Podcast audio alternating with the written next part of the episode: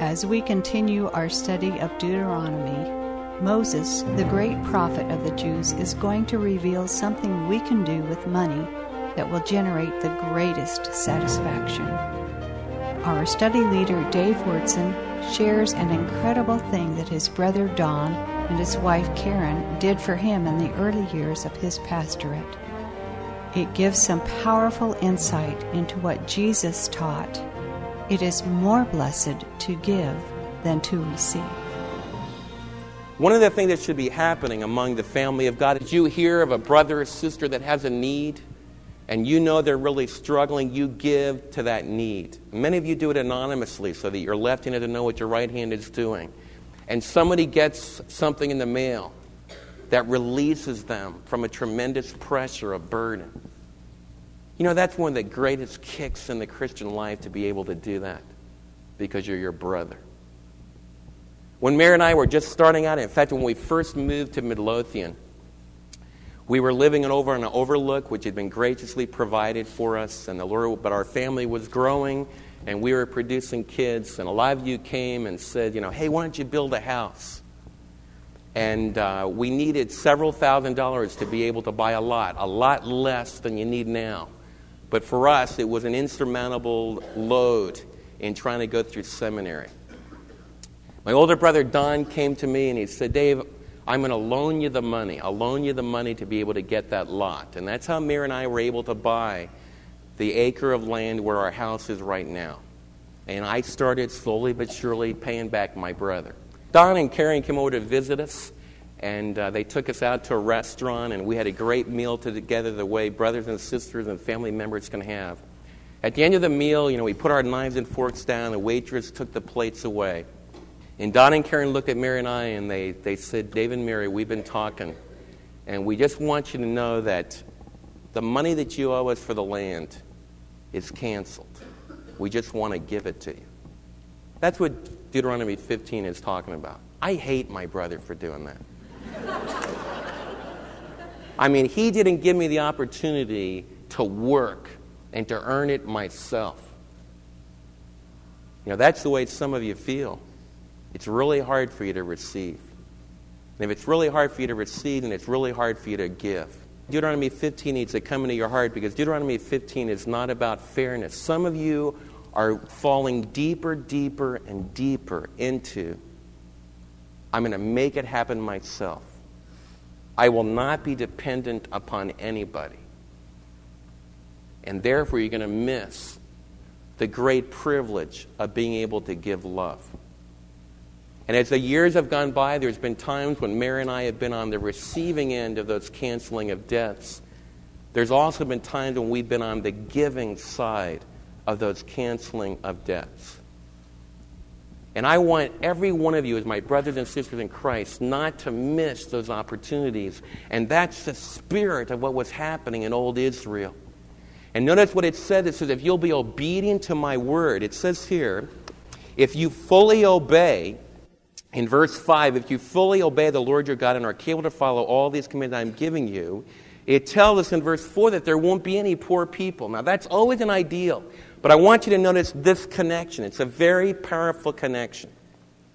The connection is this there is a connection between morality in following the right and wrong of the Word of God and prosperity economically.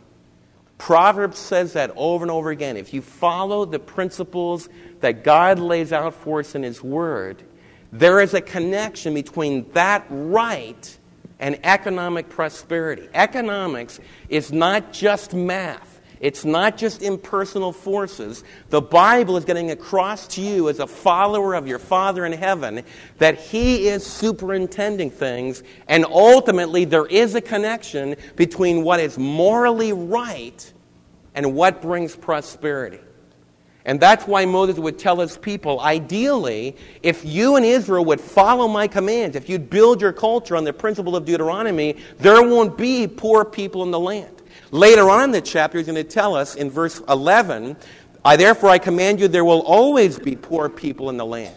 I heard of an incredible idea on the radio. There's a group of believers that have gotten together a mailing list, and they're, they're all united. You've got to prove that you are a born again believer. You have to have a letter from a pastor and somebody else in your church that will vouch for you. And you sign up, and every month you send so much money to this organization. When you have the medical bill, you send that in to this organization that you've been sending the money to. It's composed of all believers. And then they contact your church, and your pastor and some of the leaders in that church have to confirm that this is a legitimate medical need. Then you have to send the medical bill when it comes to this organization. And then a letter goes out, and the money comes to meet that need from all your fellow believers that have been giving. What an expression of what's going on in Deuteronomy. One expression this idea of really being brothers and sisters in the family of God. We have moved towards the idea since the New Deal that the government's the one that takes care of us. The government's the one that takes our need. People line up by the United States government building. In the Word of God, God's people should be the ones that take care of one another. And people caring for people used to be the way that we met the needs of those that were needy. We moved powerfully away from that. Now, I'm once again, because of the balance of God's Word, I'm not saying that all unity and all corporate group activity in a government to meet needs is wrong. I'm not saying that. But I'm saying that I think we need to be very, very careful that we don't think that we can give impersonal dollars that I can just write a check at my desk to Uncle Sam and not give to flesh and blood people that I can see that are right there in the roads of my life that confront me. And rapidly our culture is moving in, I'm going to write a check. And what happens when you move towards a depersonalization of meeting needs and there's no living color, flesh and blood person in front of you, funds begin to be wasted. Could it take an incredible bureaucracy to handle all the red tape that's entailed in organizing gigantic programs? As God's people, we need to realize that God built into this system a need to be gracious. Sometimes there's a need to realize that some young person or some sick person just is not going to be able to meet that need, and you just cancel the debt. Sometimes you have the resource? You just go and you anonymously take care of that debt. Now you say, well, Dave, that means if everyone knew that every seven years the debt was going to be canceled, like you said earlier in this talk together, that in the sixth or fifth year, people would say, man, I'm not going to give, man, I'm going to lose all my money. That's why the, Lord, why, why the Lord cautioned them in verse 7. If there is a poor man among you, your brothers in any of the towns the land the Lord your God is giving you, do not be hard hearted or tight fisted towards your poor brother. That's very insightful verse. We need to be very careful that we don't become hard hearted or tight fisted toward our poor brother. Rather, we need to be open handed. I, I, want you to see the powerful metaphors. You have a tight fisted person, you can picture them holding on to their dollars, versus an open handed person that lets the money flow out to those in need. Rather, be open handed and freely lend him whatever he needs. Be careful not to harbor this wicked thought. The seventh year, the year for canceling debts, is near, so that you do not show so that you do not show ill will toward your needy brother and give him nothing. He may then appeal to the Lord against you, and you will be found guilty of sin. Instead, give generously to him and do so without a grudging heart. Then, because of this, the Lord your God will bless you in all of your work and everything you put your hand to do. There will always be poor people in the land. Therefore, I command you to be open handed toward your brother and toward the poor, the needy in the land. The Lord is telling us this that even if we know that a person is not going to be able to repay us, we need to be willing to open our hand. And I want you to be strongly encouraged. This was a deal where a, a person that had wealth could easily say, This is not going to be a good business venture. This is not really going to be a way to meet needs. I'm going I'm going to lose all the money. And the Lord is saying, Remember where your money comes from. Now, really speaking very strongly to my own heart as well as to your own heart. because it's a very subtle thing that starts to happen in our heart where we start to think that we generate wealth. And, and it produces a tremendous strain upon you. I know the reality of some of your hearts. You are laboring under a tremendous load. Some of you dads are laboring under a tremendous load because you feel like you're a slave to your work. You feel like you don't have any control over it, and you're incredibly fearful because you feel if you, if you ever lost what you have now, which many of our men and women in our church family have lost their livelihood just recently. And it hurts you and it destroys your confidence. And the Lord gives us a great concept in this whole chapter is saying, I'm the one that provides for you. I'm the one that, that feeds the birds, like the Lord said in Matthew chapter 6. I'm the one that causes trees to grow. You can't even add one second to your life. All of our lives are totally in the hands of the Lord. The Lord wants us to be able to put our head on our pillow at night, and He wants husbands not to feel like this whole family depends upon me. Some of you husbands resent it when your wife goes out and buys groceries. Some of, you, some of you, as families, have decided your wife, during the time that the children are young, your wife is going to stay home. And yet, you know, you have, you have virtually caused her to feel like a useless slave. Because every time she spends money, because you're tight, because you're uptight about whether or not you're going to have enough. And, and I know as well as any of you what it's like to have that pile of about 20 bills on your desk and you just don't know how you're going to be able to make them all work out. And for some of you, it translates into little cutting remarks. Do you need that much for groceries? And one wife after another begins to feel like I'm useless. I can't do anything. In fact, we're moving into very powerful feelings among men in our culture. If a woman is not out there earning equal pay, then something's wrong.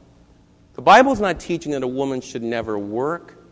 Lydia was a worker. Lydia evidently, you know, had a very prosperous business. Priscilla and Aquila in the Corinthian church worked together. But we need to be very careful of this idea that you earn your way and I earn my way. And we're both in this 50 50. Because the Lord is saying that He's the one that provides for us. And the Lord is saying that in our family life, if we line up our priorities the way that the Lord wants us, and there's lots of room for balance in that, there's lots of different creative things in our culture right now where there's lots of jobs that can be done at home. There's lots of ways that you can do many different things to meet your need. But the scripture is saying that we need to be very careful about this attitude inside that becomes tight fisted and begrudging.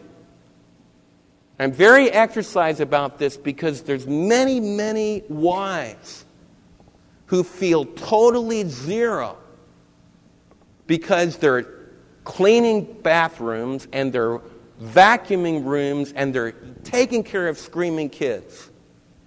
And their husband makes them feel like, man, you don't do a blessed thing. Man, I work all the time. I remember a day when I did a wedding ceremony when the vow of the husband was, I will provide for your needs. That's what I vowed when I was 20. What did you guys vow? What did you guys vow? And we are moving into a culture where guys are not willing to do that. Now, there can be extraneous situations where someone becomes ill, where someone, where a man becomes incapacitated, and God will bring abilities and blessing. But let's not forget God's general patterns. And some of you guys I want to share with you, some of you guys that are out there and you get up early in the morning and you go to work and you put in hard work and you bring home that check. I want that to build your manhood. I want you to feel great about that. That's what it means to be a man. It's one of the things that it means. And to be able to bring that check and give it to your family is an act of gracious love. It's a good thing. That's a holy thing. And some of your deepest confidence as a man, when you stand before the Lord, the Lord's going to say, You took care of your family. You're a good man. That's a good thing. Don't fall into the trap of, of worry and stress. Do the best you can. And then relax and let the Lord work. That's what this whole chapter has a feel of. You say, well, Dave, what happens if the worst comes to worst? In the ancient world, the worst thing that could happen is you get sold into slavery. In other words, you get so far in debt. In our culture, if you get so far in debt, you just, you just yell, "Ali, Ali, home free, and you just get rid of your debt. Now, in some way, that's a little bit better than debtor's prison. But if you're on the short end of the stick, and I want to, I deeply appreciate some of you that have made some really hard choices not to do that. I want to be really tender with you, and I want you to know how much we love you. Because I know some of you have made choices where all your buddies and all of your friends just canceled the debts. And some of you said, no, that's not what I'm going to do. And some of you have agonized for years to be a person, a man and woman in your family of integrity. And you're paying back all of those bills, and God bless you for that. In the ancient world, you could be sold into slavery. This next paragraph talks about this. It says, If a fellow Hebrew, a man or woman, sells himself to you and serves you six years, in the seventh year you must let them go free. And when you release him, do not send him away empty handed. Supply him liberally from your flock, your threshing floor, and your winepress. Give to him as the Lord your God has blessed you. Remember that you were slaves in Egypt, and the Lord your God redeemed you. That is why I give you this command today. You know what the Lord is saying? A lot of people have said, well, you can use the Bible to prove that slavery in the American culture was right. I want to share with you a little difference that's very evident between the slavery that was talked about in the book of Deuteronomy. God never condones this practice, but He does control it. First of all, I want you to notice that the whole thrust of this passage is we do not have a slave class. Now, listen to me really carefully because we're going to get down deep into emotional structures. And sometimes when we do this, some of you can turn me off before you even hear me. We really need to understand that there can be a deep seated attitude in our heart that somebody else that's different than us is in another class than us. Doesn't have to be related to color of skin, although many times it is. And we develop in our mind that this entire class of people is inferior. In fact, the next step is to say they're not only inferior, but they are not human beings. In American slavery, what, what would the, the, the heinous tragedy of American slavery was that an entire population of people believed that another group of God's children, of those that were made in His image, were not human. And I don't speak that to you from a distance because I was from New York, but I went to high school in the deep, deep South. And I was taught strongly against the way I was raised as a kid. My dad would have red and yellow, black and white. I didn't even know there were differences in colors with people until I went to the deep south. But I know what it's like to be raised, not in Texas, which is moving to the west, but in the deep south. I know what it's like to have roommates that really believed black people were just animals. And that created a slave mentality class. There was a group of people that were less than human, and therefore it was all right to treat them like animals. The book of Deuteronomy, chapter 15, says we must never, never, never treat any human being as less than made in the image of God. You see what it's saying in the Hebrew culture? If you became indebted to somebody and you sold yourself to them, they could only work you for six years. The seventh year, you went free. Which means that during the six years, you could not treat them as a slave. You could not develop a population that was called the slave class, less than human. In the ancient world, you would become a slave for your indebtedness, but in Israel, every seven years, you had to be let go and you could go free. And what it did was it, it stopped any development of a group of people that would be lower down on the economic strata so they could never get out. And we were to declare their freedom. Notice it says when they were declared free, that you had to give to them bountifully. And it says you need to remember in this text, remember what it was like when you were delivered from the Exodus. Remember when the children of Israel had been slaves in Egypt? And for 400 years, they, they labored under the lash. When God set them free, He didn't just take them out in the wilderness without anything, He had the Egyptians shower them with gifts. Some of you might have had the privilege of watching the Civil War serial, serial on uh, the videos that are on public television or with Foote, the incredible American historian. If you haven't seen it, I really encourage you to see that. It'll make the Civil War come alive in your heart. It will help you understand so many of the forces that are still at work in our country. But one of the great tragedies of the emancipation of the slaves in our own culture is that the Declaration of Freedom was made, but especially when President Lincoln was gunned down. The slaves were set free, only to be brought back into many ways a worse form of slavery. And unlike what Deuteronomy commands here, where hearts have really changed, the death of 600,000 men did not really change hearts. And it's, it's still powerful in our culture, both on the black side and on the white side. And it goes into feelings towards anybody that's different than us. And the Lord is calling us to allow a love to come into our heart that when someone that's destitute, that becomes beholden to us, we not only set them free, but we set them free with bountiful gifts so that they don't just fall into a worse kind of slavery, but they can go out and they can prosper. Some of you moms and dads, God has blessed you, God has prospered you, and you've been able to send your kids out and you've been able to say, as your mom and dad, we want to give you a blessing, and you've given your kids a substantial gift. You've set them free. And you've given them a substantial gift to get started. Now, how they use it and whether or not they follow God's design is up to them.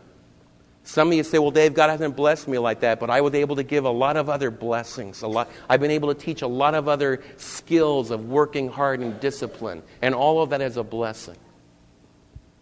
But this chapter comes right into our soul and it says, Beware of having an attitude in your heart that you're superior to someone else. You say, Dave, how do you make decisions about how you give and how you're generous? You ask yourself, if I was that person, what would I need? What would bring a blessing? And you open your hands. It's a totally different lifestyle. You know, you say, Dave, why in the New Testament should we live that kind of a life? As we close today, you know, all of us are slaves. We're slaves in the worst way imaginable, even worse than what happened in the, just before the Civil War in the United States. Every one of us in the New Testament says are a slave to our sin. We are dead and a servant. We are under this horrible master of having to do wrong when we know to do right. The Son of God graciously comes to us and he comes to us in the slave market of sin. And he looks at us being sold in that slave market, whipped and beaten up by the evil one, by the adversary. And the Son of God takes off his aristocratic clothes, his beautiful robes, he takes off all of his beautiful rings. He takes off all the paraphernalia of royalty and he climbs up on the slave block and he tells us to get down because we're free and to walk out into freedom. And he's sold for us. And he takes the lash for us, he takes the payment for our sin. And that's why the New Testament, the New Covenant, used the imagery of slavery to talk about the incredible emancipation. I told you we would talk about debtors, slavery, and freedom. Every one of us have a debt that we can never pay. It's the debt of our sin. Every one of us are enslaved to those passions, and we can never get free in our own strength. But amazing grace comes to us, and Jesus says, I'm going to pay the debt that I don't owe. And I'm going to give my life to pay the debt that you'll never be able to pay. And he sets us free. Now, how does that work out in real life? It works out in our life this week by we never look at another human being and treat them less than human. What's wrong with abortion? Abortion is all changing words. And what our culture has done is we've changed, just like before the Civil War. A black person before the Civil War in certain circles was viewed to be an animal, less than human. Therefore, you could develop a whole powerful, even religious justification for slavery because God created them like that. That was wrong. It's totally unbiblical. Genesis chapter 1 says the whole human, Genesis chapter 1 and 2 says all the human race was created in His image, in the image of God. But when you are able to lower in your mind someone's identity as being less than human, it's just a short step to being able to hurt them, being able to use them, being able to kill them. In abortion, we've said that a little baby developing in the womb of a mother is less than a person. It's just part of a woman's body, and she can do with it whatever he, she wants to do. The book of Exodus, the same Mosaic law, said that if you, a lot of you women are carrying babies, the book of Exodus says that if, if somehow you are out there in the marketplace and maybe there was a brawl. Maybe you went to a football game like Mary and I went to when Jonathan was supposed to be born. We went to a Texas Oklahoma game. And let's suppose that when Mary was due to have Jonathan, we got in a fight between the Longhorns and the Sooners. And Mary got really hit hard in the stomach. And she miscarried. We had to rush to Baylor, and Jonathan wasn't born because she got hurt. You know what the Old Testament law said? It said if Mary got hurt like that and lost her baby, that the person that did that to her would be tried for murder. And it tells you exactly what the Old Testament and the New Testament says about the life within the womb. You can't be more clear than that. The Bible's very clear on it's a life. So we need to be very careful not to demean these things and not to not to lower our definitions of what people are. Instead, the scripture says that we're all slaves, but we can all be set free in Christ.